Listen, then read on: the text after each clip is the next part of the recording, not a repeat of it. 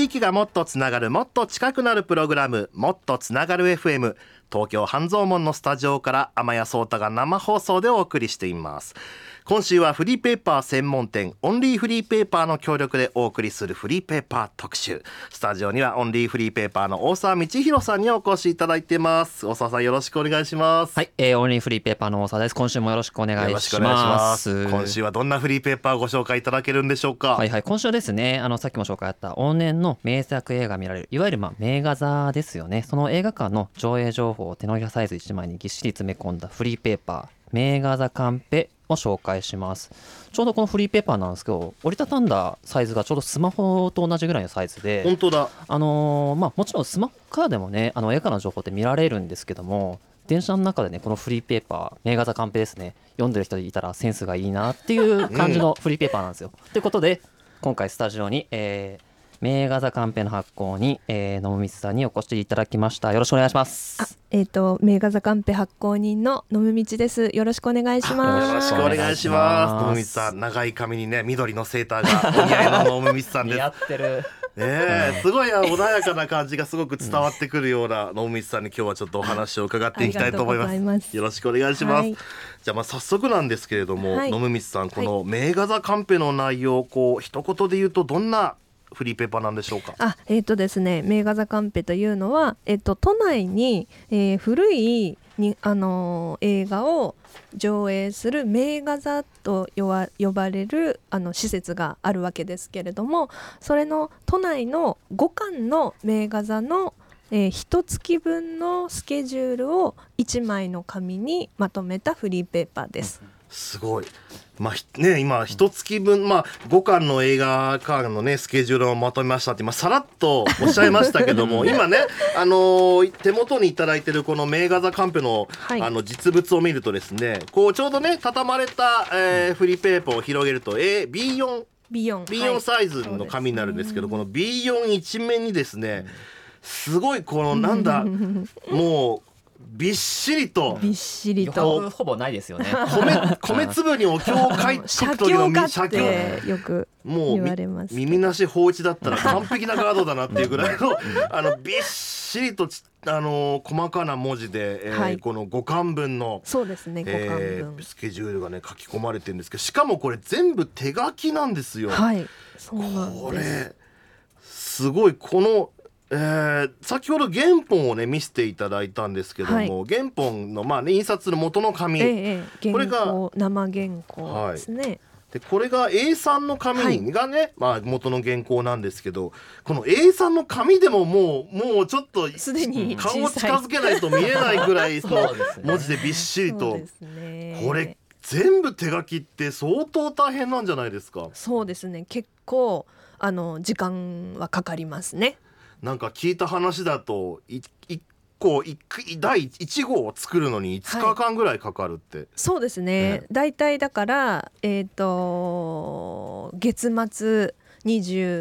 23日ですけど、今日ぐらいからもう本当やらなきゃっていう感じで動き始めて、5日間ぐらいかけて仕上げて、で、月の初めに配布っていう流れでやってます。結構タイトなスケジュールですね。そうですね、だからもう月末はできるだけその用事とかを入れず、これに集中みたいな、もう机にずっと向き合う日を設けてってことなんですね。そうですね、すごいな。だってしかもね、それからずっとこう一日風邪つかないといけない日があるくらい、この情報量のすごさですよ。そうです ね、裏表なので、そうなんです。結構これが大変で、このね、5巻って、5巻とはいえこの情報量のすごさ、これでも全部この上映情報、ちょっとざっと見てみると、ラピュタ阿佐ヶ谷では暗黒街の顔役11人のギャング13時からとかね、いろいろびっしり書いてあるんですけど、これらのこの上映の情報っていうのは、これはなんかその映画館とかに取材をして集めているんですか。これはよっぽどその作る時期にまだ出てないとかっていうことがあれば、もちろん問い合わせをして情報を集めるんですけれども、基本的にはもう今ホームページが各劇場すごくいいのができているので、そこから拾えるのと、あと各劇場各特集チラシを作ってらっしゃるんですよ皆さん、うん、でここに、はい、今ちょっと持ってきてみましたけど、はい、こういうこれはラピュタ阿佐ヶ谷の、26日、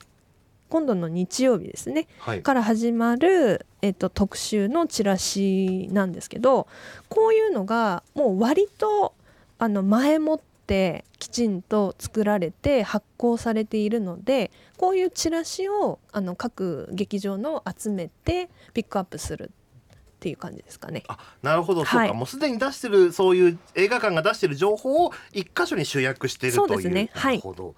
でもこの一箇所に集約する、なんかこうそれぞれチラシをまあもらっておけば大丈夫そうな気もしますけど、はい、この一箇所に集約してこの一つの表にまとめ上げてるっていうのには何か訳があるんですか？はい、これはもう名画座カンペの何が売りかっていうところで、まあ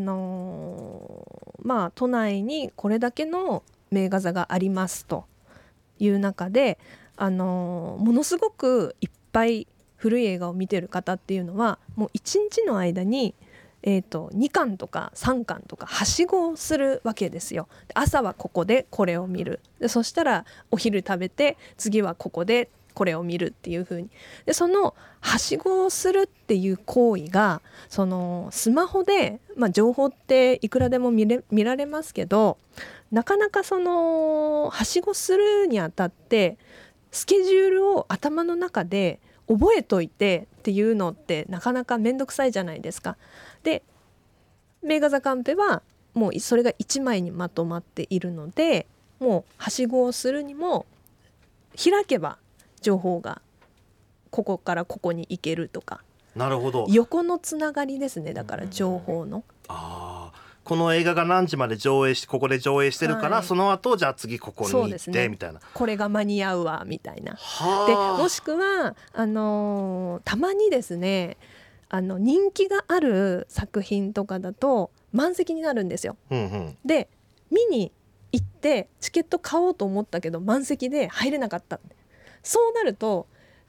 今ラピュタ阿佐ヶ谷にいるけど今からならシネマベーラのこれが間に合うとか、あっていう風に流れることができるわけですよね、すぐ。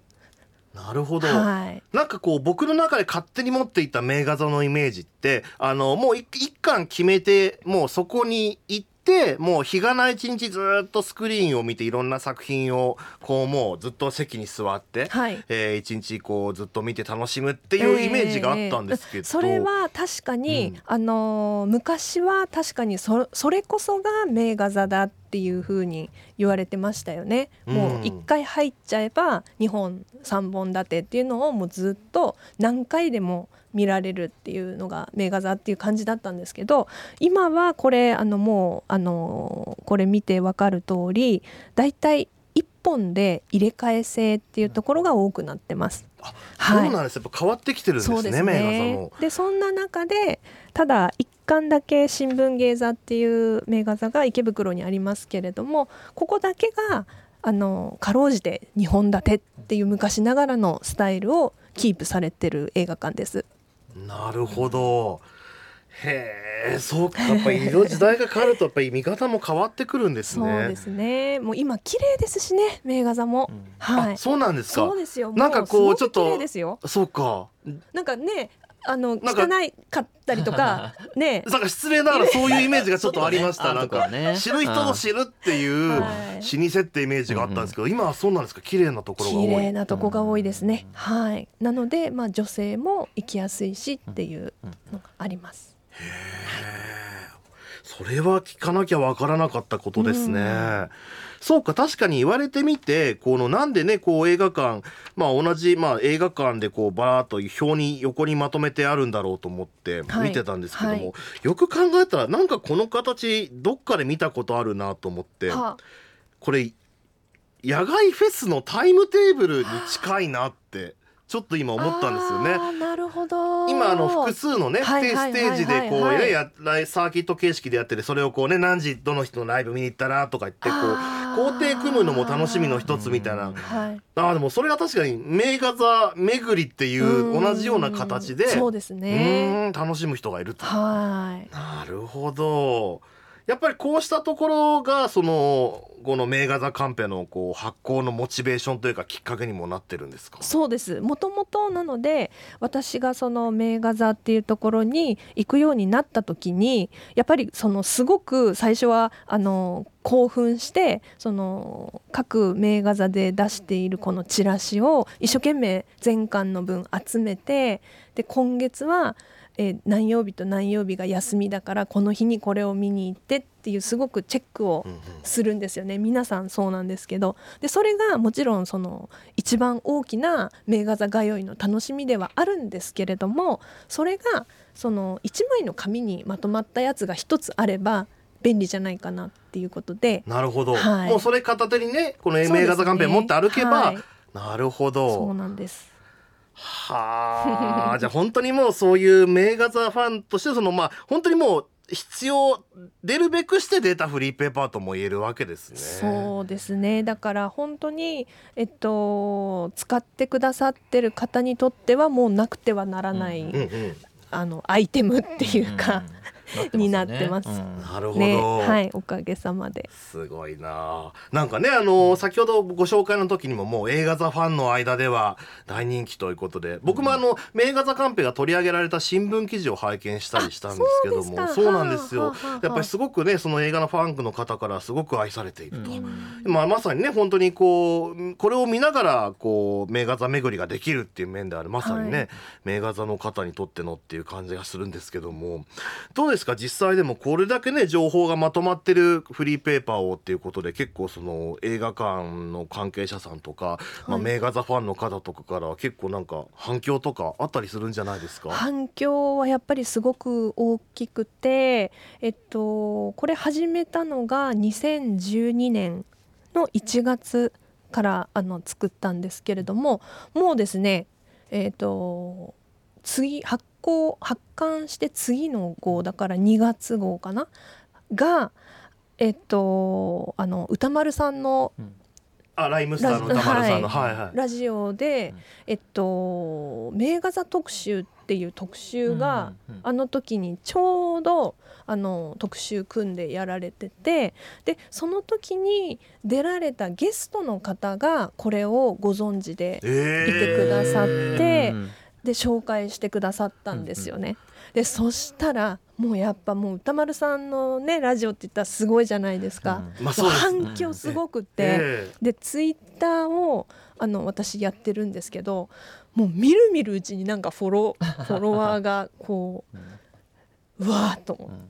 て、ラジオすげえと思いました。すごい。でやっぱそれだけね必要としてる人がいるっていうことですよね。そうですね。だからピア、はい、よくもう今はピアがないからこれがありがたいっていうような感じで言われたりもするんですけど、やっぱ必要な方にとっては、なきゃね困るっていう、生まれるべくして生まれたフリーペーパーみたいなところもありますよね。必要なっていう意味でね。確かにこういったねそういう楽しみ方を同じような楽しみ方をする人もいるだろうっていうことで、このむみちさんが作ったフリーペーパーがみんなの名画座巡りを助けているわけですね。なんか聞いた話だと、なんかすごく印象に残ってるねエピソードって打ち合わせの時に伺ったら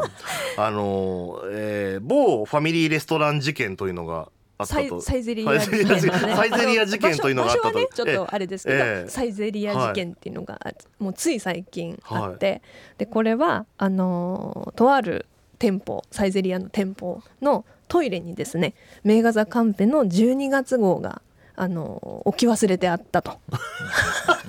トイレの中で読んでる人がいた。そうですね。いい読み物だと思います、トイレの。確かにこれずっとパッとは見れないけどじっと見ちゃいますよね。そうですね。じっと見れないですよね。でトイレに置き忘れてあったということだったんですけど、こっからがすごいんですけれど、それをですね拾った方がなんだこれはと、痛く感動してくださって、で、拾われたのは12月号だったんですけれども、これを見て古書オーライ座でもらえるんだっていうことが分かり、1月号をこの間もらいに来てくださったんです、その方が。なんとつながるな、つながりますね。びっくりしましたね。トイレで落としてみるもんですね。いやだからもうこういうオチになると、ひょっとしてわざとあえて置いといてくれたのかみたいな、ちょっとね、新しい、そうなんですよ、次の映画好きのためにまたね、映画好きの人がこのトイレに入ってくるかもしれないと、ペイフォワードですね、もうね。本当にいい話、もうそれ自体がちょっと名画みたいな話じゃないですか。本当そうですよね、すごいな。サイゼリアのトイレですけど、サイゼリアのなるほど。でもすごいな、でも実際にそれ見て足まで運ぶっていうから、それは相当なものですよね。そうですね、本当それは嬉しかったです、やっぱり、なるほど。いや面白いな。やっぱりね、本当にもう出るべくして出た、そして、もうね、名画ったら本当にもう名画を見る人、名画座をね巡って見るっていう人のためにはもう本当必要な情報がこのもう片手に収まると。なるほど、これはもうね、伺った話だと間もなく発刊100号と。そうなんです、すごい。で、実は1月号から始めたので、もう今月がちょうど丸8年っていう、すごい、丸8年頑張りました。すごい。でもやっぱり必要としてる人がいるからこそのこの8年間続いたわけですよね。はい、じゃなきゃもう全然やめてますし。なるほど、もうね、やっぱり話を伺ってると、この野々道さんのこの名画座ファンの一人としてのね、野々道さんのこの楽しみ方っていうのもすごい気になってくるんですよ。どんな風にこうね、そもそもどうしてこう野々道さんここまでこう名画座巡りっていうものにこう見せられたのかと、そういった一人の映画ファンとしてのですね、野々道さんのこの名画座の楽しみ方について、ちょっと後半の方では伺っていけたらと思うんですけども、よろしいでしょうか。はい、ありがとうございます。じゃあちょっとね、ここで一曲お聴きいただきまして、後半ではね、この野々道さんの野々道さんの、名画座の楽しみ方についてちょっと深くお話を伺っていきます。さあ、引き続き番組ではメッセージを募集しております。今週のメッセージテーマはメッセージテーマを書いた紙が名画座カンペに夢中になっていた、ごめんなさい。失礼しました、大変失礼しました。ありがとうございます、野々道さん。今週のメッセージテーマは、私が名作だと思う映画ね。テーマ曲を聴くだけで気持ちが高まっちゃう、もうあらすじ聴くだけで涙ちょちょ切れちゃうよというような、あなたにとってのもうずっと見たい、何度でも見たいという名作の映画を教えてください。メールアドレスは mtfm@musicbird.co.jp、mtfm@musicbird.co.jp、 ツイッターのハッシュタグは番組名と同じ、もっとつながる FM、 もっとつながる FM、 もっとつながるはひらがな、 FM はローマ字でお願いします。メッセージにはどちらの放送局でお聞きかも書き添えていただければ幸いです。皆さんからのメッセージお待ちしております。それでは野々道さん、大沢さん、後半もどうぞよろしくお願いします。よろしくお願いします。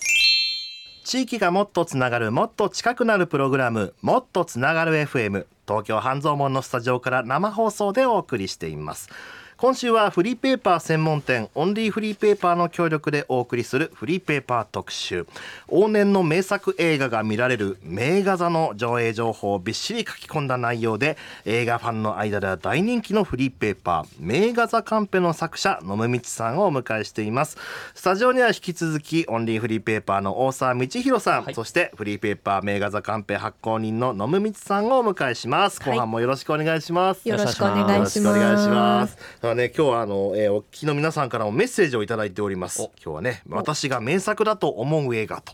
いうことでメッセージいただいております。ちょっとご紹介させてください。こちらは、ラジオネーム柴浜さん、ありがとうございます。あ、柴浜さん、あら、あれ、お知り合いですか？知り合いです。あら、じゃあ、ありがとうございます。ありがとうございます。嬉しいですね。嬉しい。ご紹介しましょう。私が名作だと思う映画は二十四の瞳です。あ、素晴らしいですね。名作ですね。見るたびに泣いてしまうし、高峰秀子さんの夫の役が天本秀夫さんだと知った時はびっくりしました。死神博士がいい人でそうですよね。天本秀夫さんって言ったら仮面ライダーでは ね、でしたけども、はい、まあ、そうですよね。だからそういう映画とかだとね、普段こう悪役を務めてるような人がすごく全然違う表情を見せたり、本当そうですよ。もうテレビの中ではもうすでになんかね、悪役だったりとかっていう方でも昔は2枚目俳優だったとかっていうこともありますので、ねえ、まあ、悪役の人ってね、やっぱりこうそういう悪いやつだっていう感情を出すっていうか、それくらいやっぱり感情の機微を出すのがうまい方っていうのをね、やっぱりやるから、そういうこういう顔もできるんだ、こういう演技もって、ね、はい、ね、そういうのを発見できるのも面白いところですよね。わ、柴浜さん、ありがとうございます。ありがとうございます。もう一ついただいております、こちら南沢真宏さんから、ありがとうございます。ありがとうございます、私が名作だと思う映画、自分は岩井俊二監督のラブレターが名作だと思います。あ、いいですね。いいですね。雪山で恋人を亡くした女性がふと思い立って、かつて恋人が住んでいた町へ手紙を出したら返事が届いてしまったという物語で、その女性と恋人で同姓同名で同級生だった女性との奇妙だけど軽妙なやり取りに心が温かくなったものです。そして何よりも見どころなのは雪の風景、恋人が眠る雪山への呼びかけや、かつて恋人が住んでいた冬の小樽での出来事など、美しい雪の情景はこの冬のシーズンにぴったりだと思います、ちょうど岩井監督の新作ラストレターも公開されているので、この機会に見ていただきたい一作です。なるほど。さすが。ちょうどラストレターは自分の方を見たんですけどね、つながりあるようで、結構岩井俊二さんの作品が好きな人は今回もすごい楽しめるんじゃないかなと思ってます。すごい良かったです。いいですね、岩井俊二さん、まあね、スワローテールとかね、式日とか、すごいその余白なんかこうね、場をすごく、そうですね、楽しむ、設定自体も結構ロマンチックな設定とかあったりでね、張り込みやすい方は張り込みやすいかなと思います。そうだから本当になんかこう岩井俊二監督って美しい夢を見ているっていう感じがね、そうちょうどね、しかもこう最近ね、新作も公開されて、まあ、その関連作ということでね、それきっかけにこう名作を見るという見方もね、楽しめそうです。それはありますね。確かにね、面白いなと思って同じ監督の作品を遡っていったりとかね、それも楽しみ方ですよね。いや、皆さんから素敵なメッセージありがとうございます。ありがとうございます。さあ、後半ではですね、この名画座カンペを手掛ける野武道さんに、一人の名画座ファンとして、この名画館の楽しみ方、そしてこの映画の楽しみ方、詳しく伺っていきたいと思います、まあ、僕自身普段シネコンに行ったりとか、そのテレビで映画を見るっていうことが多いんですけれども、やっぱりそのね、厳選されたこう名作を上映するっていうこの名画座っていう場所はすごく気になってるんですよ。どうですか、全然行ったこととかはないですか？僕は名画座ポレポレ東中野っていう映画館によく行くです。ドキュメンタリーを多くて、そうですね、結構ドキュメンタリーとかノンフィクションが大好きで、まあ、ちょっとね、この間の放送でもご紹介したんですけど、そのポレポレ東中野でその東海テレビっていうね、長屋のテレビ局がやってるさよならテレビっていう映画を見てきたりして、そうそう、だからやっぱりなんかそのね、広くは上映されないけども、やっぱりそのある視点で選ばれた一本っていうのはすごく興味深く見てますね。もうそもそもその、ね、野武道さんもこう、名画座っていうこの世界にこう足を踏み入れたきっかけって何だったんですか？ですね、きっかけは私が働いている場所が古本屋なんですけれども、南池袋の古書往来座といいますが、そこでまあ、古本屋なのでお客さんの中にはその古い文学が好きだったりっていうお客さんがやっぱりいて、でそんな中で、古い映画、日本映画ってすごく面白いんだよっていう風な進め方をしてくださった人が、まあ、何人かいて、でそれで、DVD をまず貸してくださったりとかしたんですよ。まあ、いきなりその古い映画面白いよっつって名画座に連れてかれても、まあ、ちょっとね行ったことないとこ怖いしみたいなあるかもしれないじゃないですか、まあ、今では全然そんなことないですけどもう今ではねもうホイホイ言ってますけど、むしろ来なさいよという側ですよね、来いって言ってる方ですけれども、まあ、なので最初はだから DVD を借りて古い映画を見てみて、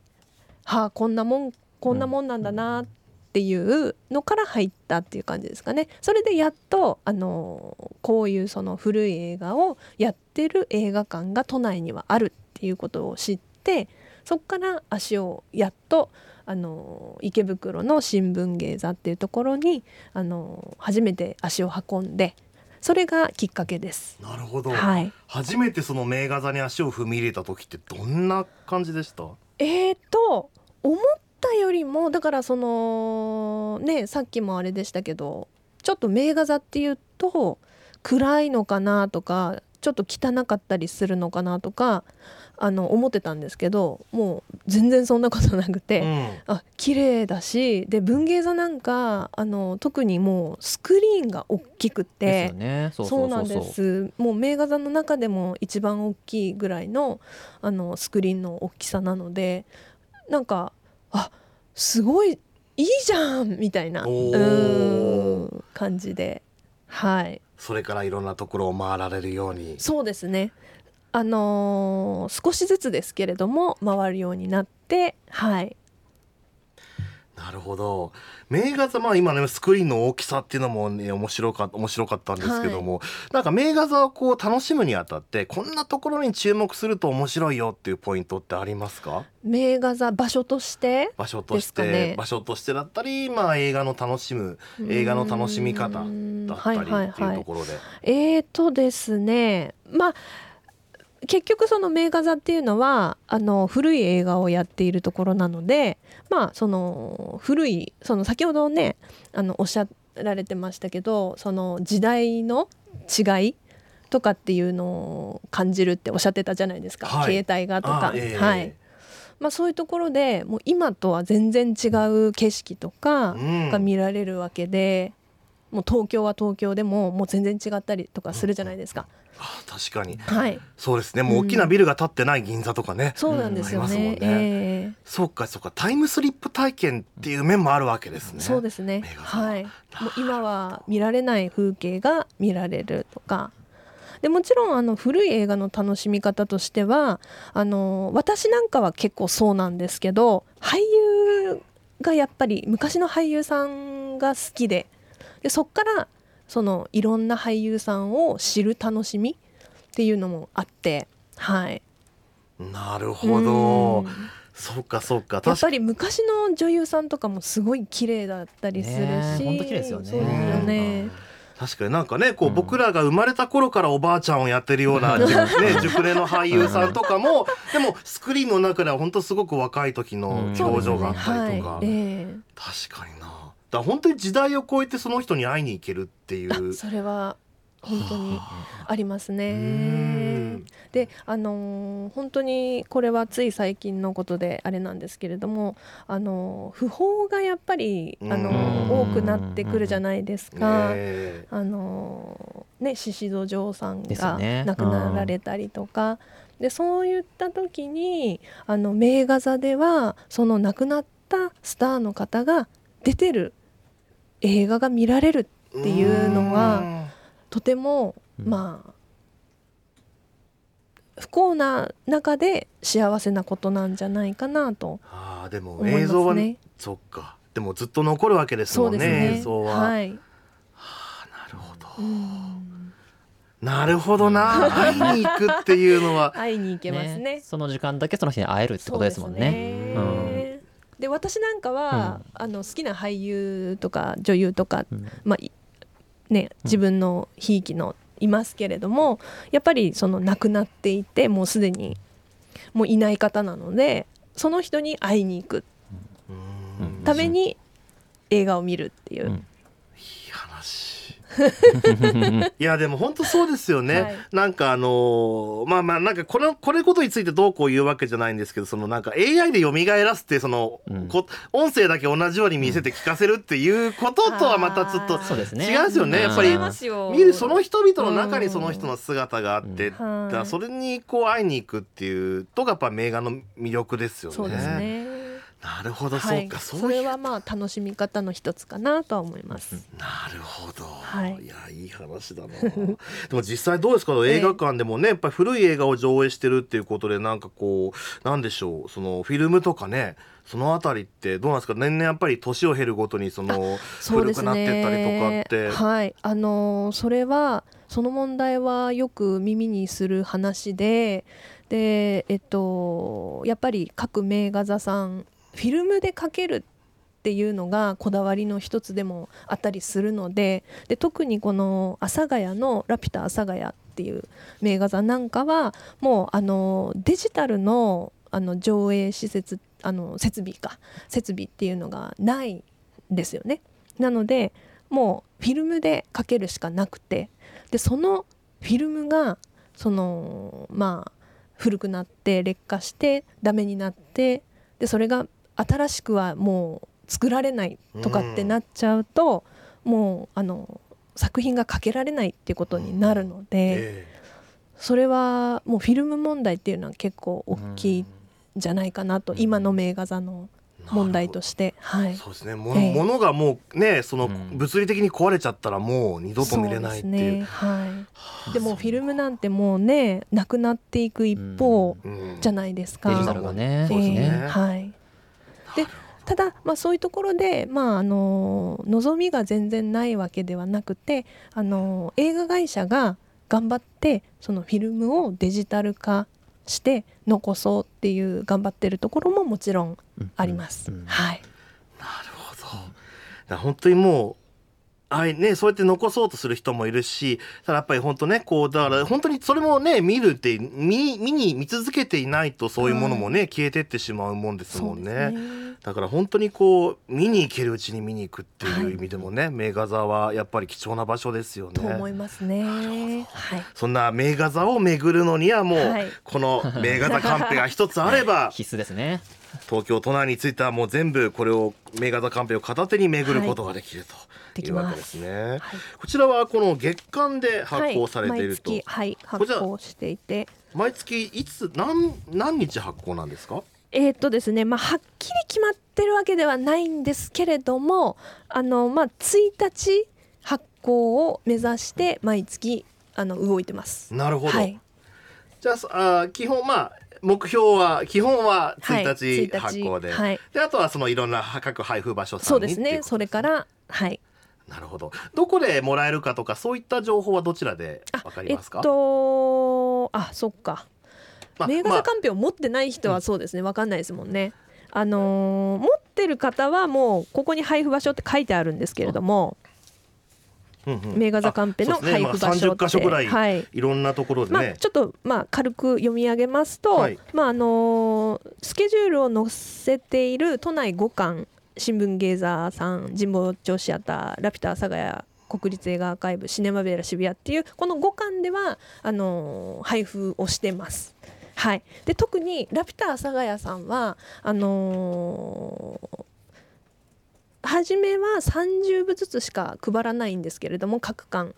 でそれがはけるとラピュタ阿佐ヶ谷さんはその映画館独自でコピーをして、折って置いといてくださるんですよ。だから切らさずにちゃんと補充をしてくださるっていう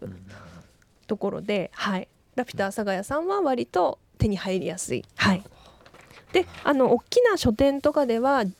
純駆堂さんとか、はい、で私の職場の古書往来座、はい、なるほど、そういうところに行けば、うん、手に入ります。なるほど、はい、分かりました。じゃあ池袋で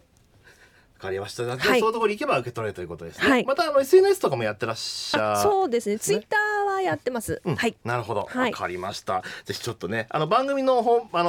ツイッターとかでもちょっとフォローできる情報は、はい、フォローさせていただいてという感じで、はい、はい、というわけでね、今週はフリーペーパー大沢、フリーペーパー特集ということでですね、はい、オンリーフリーペーパーの大沢道弘さんのご紹介で、はい、フリーペーパー名画座カンペ発行人の野々道さんをお迎えしました。実はね、まだ伺いたい話があったこのフリーペーパーをもとにね、実は名画座手帳という手帳までできているところなんですけども、手帳とは何かって、この名画座手帳についてはもう話したい話がいっぱいあるんで、アフタートークの方で、はい、じっくりもうおしまいですか。そうなんです、1時間あっという間でしょう。そうなんですよ。なので番組ポッドキャストの方でね、はい、この名画座手帳についてもお話を伺っていきたいと思います。今日はね、大沢さん、野々道さんお越しいただきました。ありがとうございました。ありがとうございました。